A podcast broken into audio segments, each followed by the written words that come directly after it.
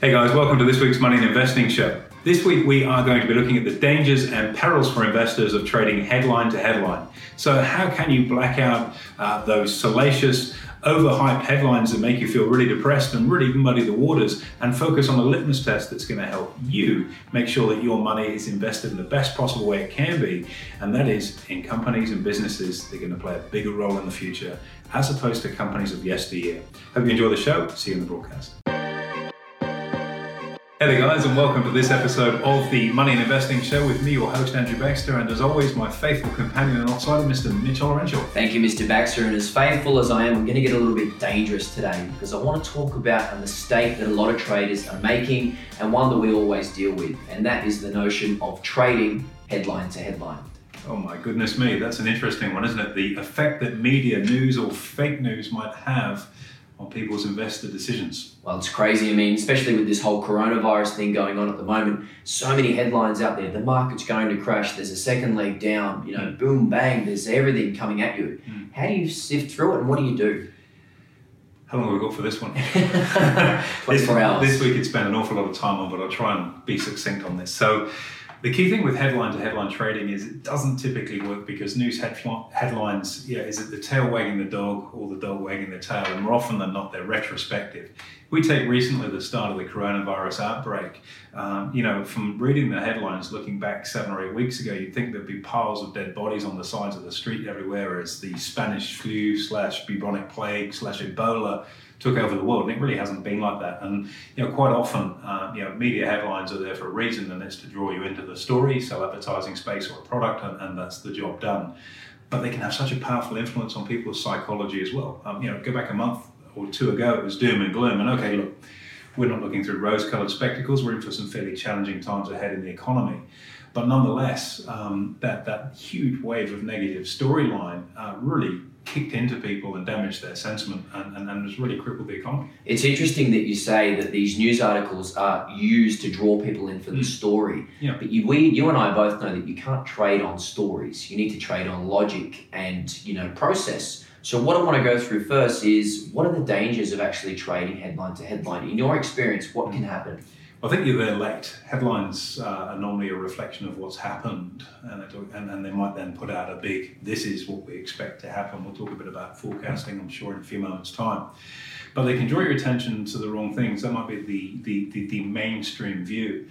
But investing isn't always about following the mainstream view. Now, be careful on this because markets and, and sentiment is very much driven by that weight of money, can be.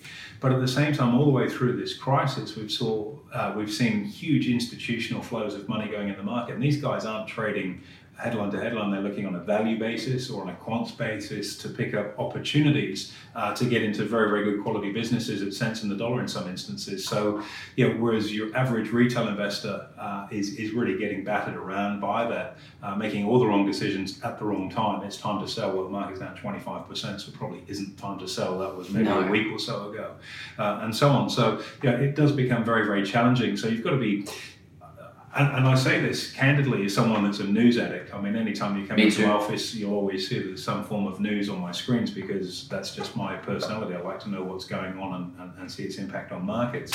But I think you've got to be rather selective on the type of news that you're looking at, and, and, and particularly not just the news, but who's written it and why they've written it. Sure. Um, you know, are they just looking to get some cheap uh, social media coverage? Uh, are they someone that um, tends to bask in being controversial, or are they someone that's really got track record behind them? And there are people when they do speak and make a statement that you do want to listen to because they've got substantial track record behind them. You know, and you know, if I look into um, you know some of the major Ray Dalio would be a very very good ex- example of that. Anyone that's read the book Principles, Bridgewater Capital founder, you know, when that guy speaks, you'd be a fool not to listen sure. because he's seen and done everything. So you know, if somebody like that has come out with a story, then I'd probably listen to it. But some of the other garbage that's out there is crazy. Is, is, is, terrifying, and its impact on people has been catastrophic. Okay, so you know, with that, there's obviously good news and bad news. Mm. As you know, there's a difference between trading a headline and trading what's actually going on. Yep. What I'm kind of sensing is that this is more angled towards knowing what's going on and the fundamentals behind these businesses and how they intertwine and connect. Absolutely. I'll, I'll give you one really good current example. And on Monday morning, I put on uh, my, looking at my phone, what's the big headline, and there's an expert expert that's running an event this weekend, as a matter of fact, that's talking about, you know, we're on track for a recession that's going to be doom and gloom since 2023. And this guy is the expert at picking, uh, you know, pullbacks in the markets. No one used names. I've spoken alongside this guy a couple of times. Um, and I thought, that's interesting. So this is someone that's been calling for a correction in markets, and I'm sure he'll probably be doing a lap of honor saying, I called this, I told you it was going to happen, why didn't you follow me? But he's been calling it since 2013. For seven years. Seven years. So Wow. even a broken watch is right twice a day, right? so, and I actually went through my emails of the distribution lists, so it was actually March 2013, and it said the Dow is going to fall to 6,000 points. At the time, it was about 15,100, 15,200. Um, it's going to fall to 6,000 points, and thereafter it's going to fall to 3,000 points. Live in fear, buy some tuna fish, load up on gold, get in a bunker, uh, you know, say goodbye to your relatives, and, and, and become a recluse. Wow. Now, we've seen since then the Dow has actually enjoyed the biggest bull market run in its history, right the way through to 2020, just coming a fraction short of 30,000 points. So it's it's almost doubled in that time. And anyone that followed the advice of it's going to 6,000 and has been out of the market has missed out on number one, doubling their money. Now, of course, I say, well, yeah, we've had the pullback, which I called. Maybe there was the pullback that you called, but given the recovery in markets that we've subsequently seen, anyone that stayed in the Dow from March 2013 through Corona and the recovery is still up over 60%. They had their best market in 33 years over in the US. So, you know, sometimes following the doomsday prophecies, this is all going to end badly, can be incredibly expensive. And that's something that's live and being marketed right now. And I've got no extra runners. I've spoken alongside this person a number of times. They're really smart, been out for dinner a couple of times, really, really smart person. Sure. But those headlines can really have uh, an impact on what investors do. So let's move away from the flakiness of headlines and maybe get into some nuts and bolts that can help out. The real drivers. Yeah. What are the real drivers? The real drivers in markets, obviously, sentiment is one thing, uh, uh, and the other is timing of that sentiment. You know, that tap turning on and off in terms of money buying in and money selling out. Bear Sure. in mind, you've got to have a buyer and seller, of course, but that pressure either way. So, what I try and explain this to people that know nothing of markets. If you if you can imagine an elastic band and it's anchored to a nail that's driven into a plank. Now, you can the, the sentiment will pull that elastic band up or it will pull it down and prices will respond to that sentiment in just the Okay. same way. So it's the, the, the short-term price action invariably is a reflection of sentiment in the market. And if we look at our own trading strategies over the last few months, and look, we've had some great success, uh, as, as people well know, um, because the market has been very volatile, we brought our trading window in from being sort of midterm, and we normally trade a, a typical window of you know four to six weeks. That's our normal Sure. type trade into days because the market was so volatile. It was almost impossible to call what was going to happen the next day because markets were so volatile. So we're very, very short term. And from an analysis point of view, Mitch, when you when you do your analysis, and this is a really good visual for anybody that's new to markets to think about. If you if you think about analyzing a stock, if you can imagine a seesaw, if you're someone that's into very, very short term trading, i.e., you know, under two or three or four days, Okay. all of your focus is going to be on technical analysis because the timing on a short term trade is crucial. Sure. So if you're into Forex or you're a swing trader or you're a day trader, everything is going to be loaded down to the technical analysis stage because timing is crucial. If you're a value investor and you're just looking to buy something and tuck it away for the next 20 years, well, the fundamentals are very, very important and the technicals are almost immaterial. Right. Now, in the middle of that seesaw is where we sit. Four to six weeks, we use technicals, we use fundamentals, and we also use quants. Okay. But during this market turmoil, we had to skinny the knot right down and be much more focused on technicals because timing was more important. But as you well know, with the way that we're putting our recommendations and our trades right now, we've gone from having a, a one-day view to a one-week view. We're back to sort of almost sort of 10 or 12 days. Yeah, Yeah. we're sort of that sort of two-week window now. So all of a sudden, the technicals are still very important, but there are other factors that are starting to bleed in there. Principally, in our case, quants, but fundamentals becoming even more so. And so, as an investor or a trader, I think if you're making decisions, you've got to understand that the tool you're using has to fit the circumstance in which you're working on. Now, um, you know, if you if you if you're doing some repairs at home, and I know you don't really do too much of that, but as you know, Not a handyman. as you know, since I've owned my farm, I've tried to become Mr. Self-sufficient, and I still have all my fingers, which is amazing.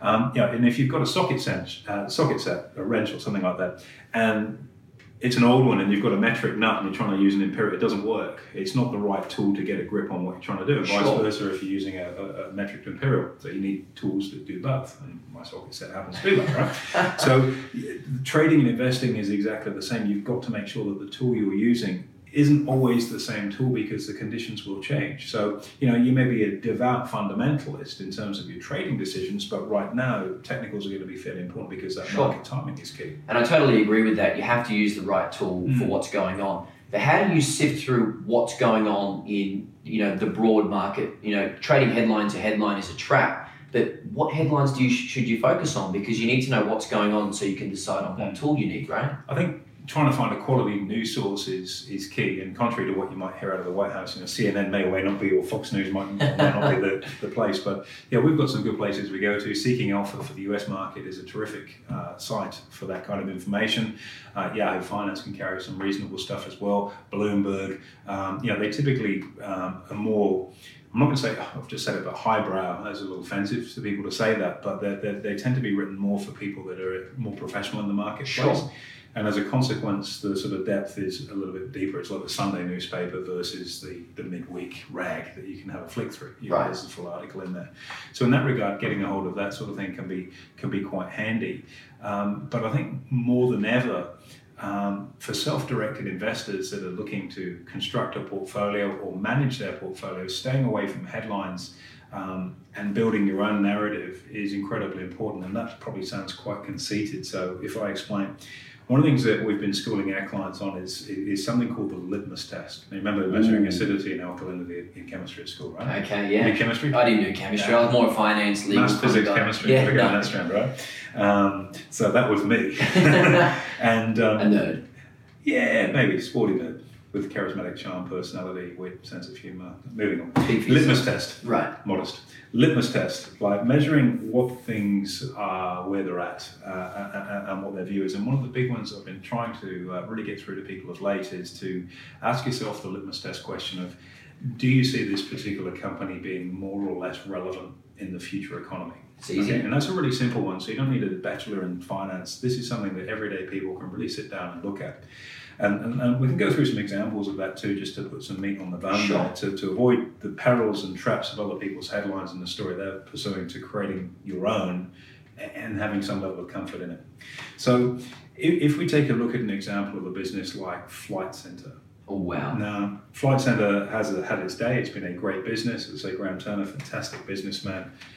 But the key question, particularly in the post-coronavirus with, uh, environment, we've got to ask is, you know, what's the relevancy of a business like Flight Centre going forward? People walking around and turning up to a shop and actually talking to someone. Yeah, It's pretty obsolete these days. it is. I mean, if I look at my local shopping centre, the Flight Centre that's closed, uh, they've relocated. It's a real shame. There are nice people in there, but that's that's that's the place that they've taken themselves in terms of their business, and that's walk-in traffic in a shopping centre where you've got to pay rent, you've got to have staff there, and some days you're going to have more staff than you need because you don't know what your foot traffic is like.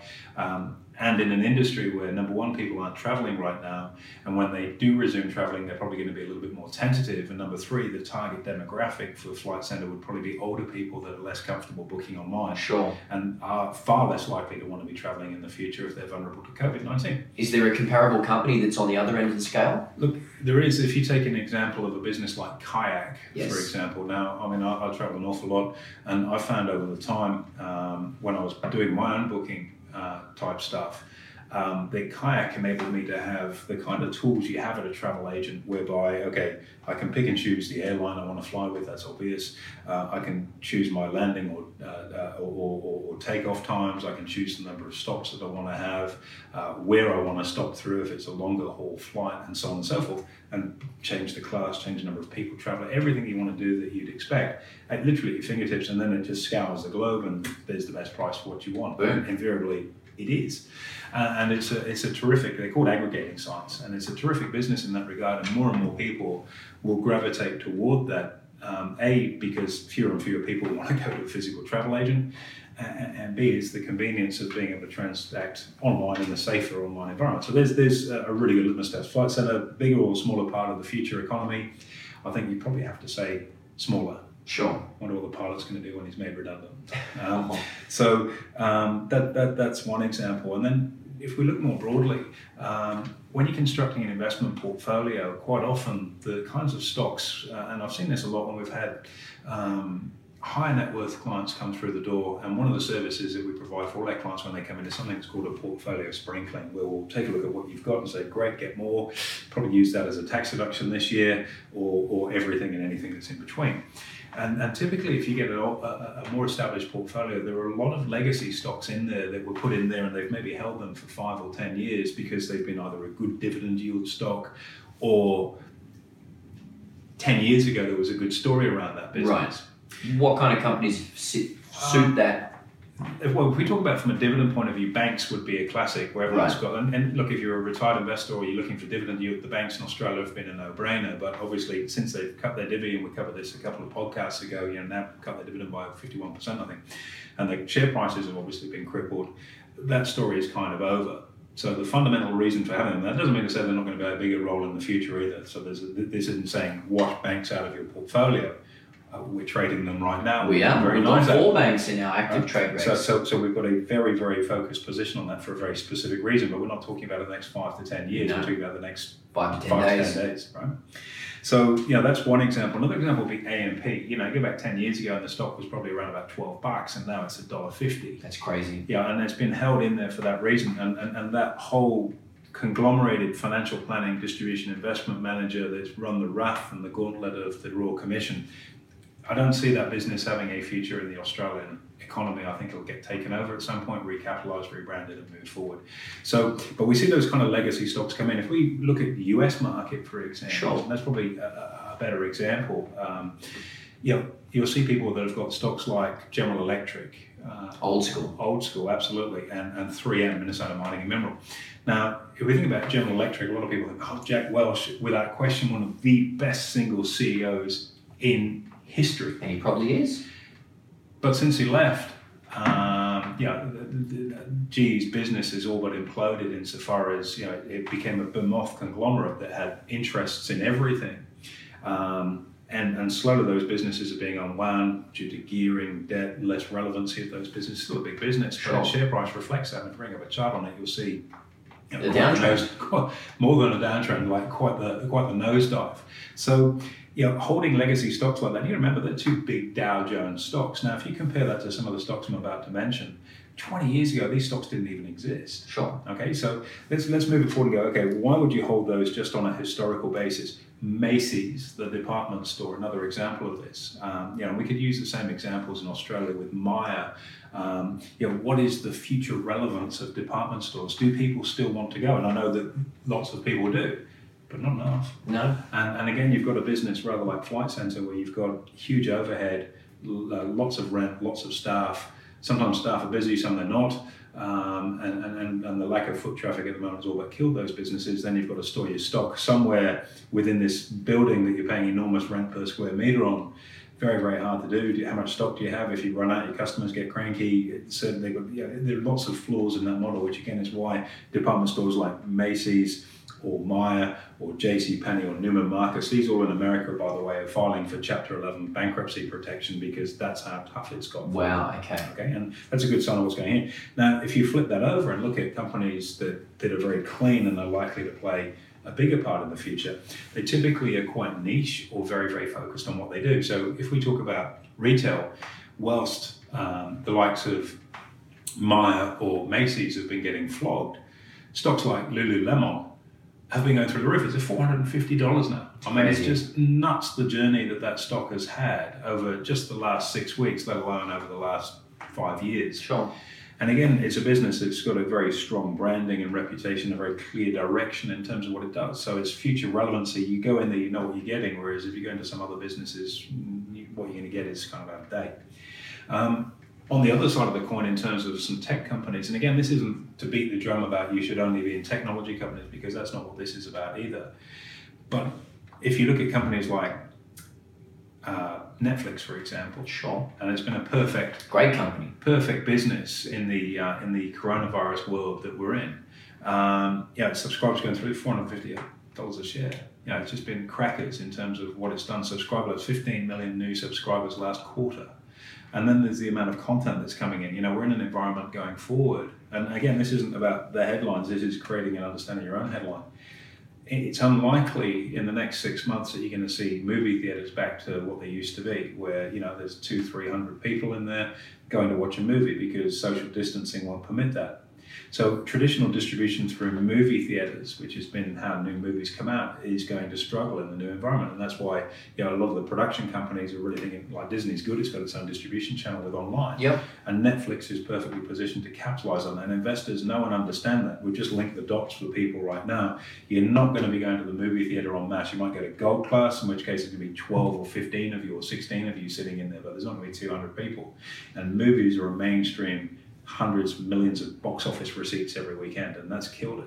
So Netflix is perfectly positioned. That's its narrative. That's where it's going to be in the future. And I think that's a really good example because that draws from Netflix's fundamentals, Mm. what their core business is, and it also draws upon the environment that we're in. Now, that's not trading headline to headline. That's making use of the current situation that we're in, that we've seen for the last couple of months. So, a really good example. Thank you. Well, I think that's what we call a macro view. So Sure. it's uh, we're looking at something from a pure economics point of view. And, you know, I don't know about you, but obviously being English, and he's also from just down the road from where I'm from, huge Ricky Gervais fan. So there's been tons of it. you know, you've got Afterlife and and and, uh, and so on on there. So anyway, you know, Netflix is a good example of that. Again, in the retail environment where people are struggling, um, you know, we've talked Afterpay. We won't talk about it now because we cover that most weeks, but It wouldn't be a podcast unless we at least mentioned it. We've right? mentioned it, so we've ticked our box on it, and there's a business that, at least for the foreseeable, is likely to be a bigger player in the future. Um, you know, if we look at um, you- the likes of Amazon, um, you know, people's shopping habits have changed, and this isn't breaking news. We could have had this conversation ten years ago. Here's something interesting: Amazon was founded in I was it 1997, Okay. and look at the scale and size of its business. Um, I think uh, 2018, get this, I think it spent over 21 billion dollars just on distribution costs and post for its sales for Amazon Prime. 21 billion they paid in Oh postage my. fees. So you look at the scale of that business, and the reason it's worked is because they've recognized what people want. Now their cost base is a fraction of Macy's or Myer because they don't need to be in a shopping center. They're in some rural area somewhere where land is cheap. You can put an enormous warehouse, employ people at 15 bucks an hour instead of in city rates, and they can provide their customers with Same what they value. want Sure. uh, with the convenience of not having to go there. And again, these are why these companies have performed so well. And look, there are a lot of future uh, visionaries out there. I mean, obviously Jeff Bezos uh, being Amazon is is at the zenith of that. But if you go back a half generation, people like Steve Jobs, they've seen the future in advance and really created it. And investing is a wonderful thing because you can do the same thing for your portfolio too. You can create your future in advance by planning out right now what sort of stocks that you want to hold, and more importantly, the reasons that you want to hold them. You know, owning stocks for the basis of oh, it gives me diversification from a risk management perspective is a very bad reason to own stocks just for the sake of it. If you're thinking that, go buy some Telstra and AMP and swap them in your portfolio to give you some diversification too. The reality is you need to have a fairly focused portfolio, um, but you can then shape and sculpt that portfolio to reflect what your view is. So if you believe that technology is going to be an increasing part of the future, don't worry about spinning the chocolate wheel and trying to buy the right technology stock. If you and, this is such a macro view, and if you sat anybody down, my father included, which is usually one of my litmus tests for my crazy strategy. What Sure. do you reckon of this, Dad? And if I we get that, not sure about that, son. I know it's, uh, I'm not on the right track. Yeah. Um, yeah, is technology going to be a bigger or smaller part? And if it is, how do you get exposure to it? Now, you could try and buy the right stock, which is quite challenging, or you could just buy the QQQ, which is the exchange traded fund on the NASDAQ, which gives you a broad based exposure. All of those stocks in one, right? Um, alternatively, if we're talking about the motor industry, you know, people are still going to drive around, and they still do. So, are you going to buy Ford or General Motors, which are just coming out of mothball like everybody else, and and and, um, and, and they're about to report their earnings, I think, fairly shortly too? Or do you look at where the future of vehicles might be with a company like Tesla? Now, of course, Tesla's share price, if you look at a chart, Ford or General Motors versus Tesla, Tesla is like this, Ford and General Motors are like that, because this one is perceived to be a bigger part of the future. Whether that's true or not, who knows? But if there's a chance of hooking our trailer onto that train as it's flying past and making money for our clients, that's what our job is. And anyone tuning into this broadcast, you know, manage your own money, shape your own view, create your own future in advance by being able to identify these bigger trends and following it through with an action step. Okay. And coming to the final parts of this broadcast, Andrew, how do our everyday Aussies actually do that? I mean, how do you develop a view on something that you might not be schooled in? How do you reach out? How do you get invested? And what, what would be your next steps? Look, I, think for a lot of people, uh, and we get to meet tens of thousands of people every year through, through our seminar business. A lot of people are really intimidated with this and they go, I could never do that. I could never understand what this is about. You know, I don't work in Collins Street. You know, I'm just an average Joe Bag of Donuts. How would I know how to do this? And you know something? It's actually simpler than people think. You've got to back yourself, you know, and actually take some time out to think and have a look and see what's going on, but form your own view on that. And for me, what I've always said, and I've said this for years, one of the things I love doing, especially when I travel, and obviously I haven't been able to do that for a few months now, I love walking around shopping centres uh, anywhere in the world and seeing what's going on because it gives you a really good indication of what the broader population are doing, whether they're buying or not, what they're buying or not, where they hang out, what they do. And you can make investment decisions on the back of that. That's why we've traded Lulu for great profit for our clients over the years. Um, and it's why we've avoided stepping on landmines like Macy's or Myer because you see the demise of those businesses. Um, equally, um, as I say, it's not as complex as you might think you know, take a little bit of time go, okay, where do you see things over the next year or two going? Um, we've talked about movies. Now, for a lot of people, subliminally, they may have sort of, oh yeah, probably want to go to the movies, but they haven't been able to quite link those pieces of the puzzle together to make a decision. And this is all we do is, is take a slither of information and block it out like a jigsaw puzzle, put all the pieces down, and sure. then the decision is there. And yes, that is a high level skill, but don't be frightened to start. But the best advice I'd give you, rather than try and work it out on your own, fast track that. And, and, the reason why is if you try and work it out on your own, it can take an awful long time. And, and there's a very good chance you're going to be wrong. And if you stub a toe and lose a bit of money, that's it, you're probably done on that journey. Whereas if you are able to fast track it, get the right kind of information to put in a puzzle uh, or put the puzzle together for you, show you what's on the box so you can see what you're aiming at, all of a sudden, instead of it taking you know a year or two to get up to a stage where you can make some money, you can be in that space in 10 to 15 days, which is what we're helping people do right now. I don't mean this to be a plug for what we do, but hey, that's what we're talking about. There are ways of fast tracking it. But more than anything, what I'd suggest to your average person that's following this, and I'd suggest this to any person, no one's average, I'd suggest this to any person, is don't get caught up in this headline to headline stuff because there's always an agenda. I'm not conspiracy theorist, but whoever's written that headline has written it for a reason and that reason may not necessarily be aligned with A, fact, or B, a level of transparency or clarity in terms of their agenda. You know, you see this all the time, people talk stocks up to try and ramp it for their own purposes. Sure. So I'm going to make a really big headline now, and I can do my claim to fame at some point. Here we go. Years, right? My, this is what I'm saying. Here you go, Mitch. Sometime in the next 20 years, the stock market will collapse. And when it does, we've got this on record today. I can say, hey guys, I told you. And that's about the most useless piece of information you can have right now. Having the litmus test to know where to invest over the next few months is probably significantly more valuable. So that would be my parting shot to people. Please, please be very, very careful not to get caught into those headlines, alluring as they are, and especially when you get that vortex of negativity going, oh, it's hard. Story. It's hard. You know, it's see it for what it really is, and try and step out of it and make your own view on. Okay, well, what do you think is going to be going on? What is going to be happening in the future. And you don't have to be absolutely right, but if you can get some of those broad strokes right, Netflix, Kayak, um, Tesla, yeah, Tesla, you're going to make a pile of cash.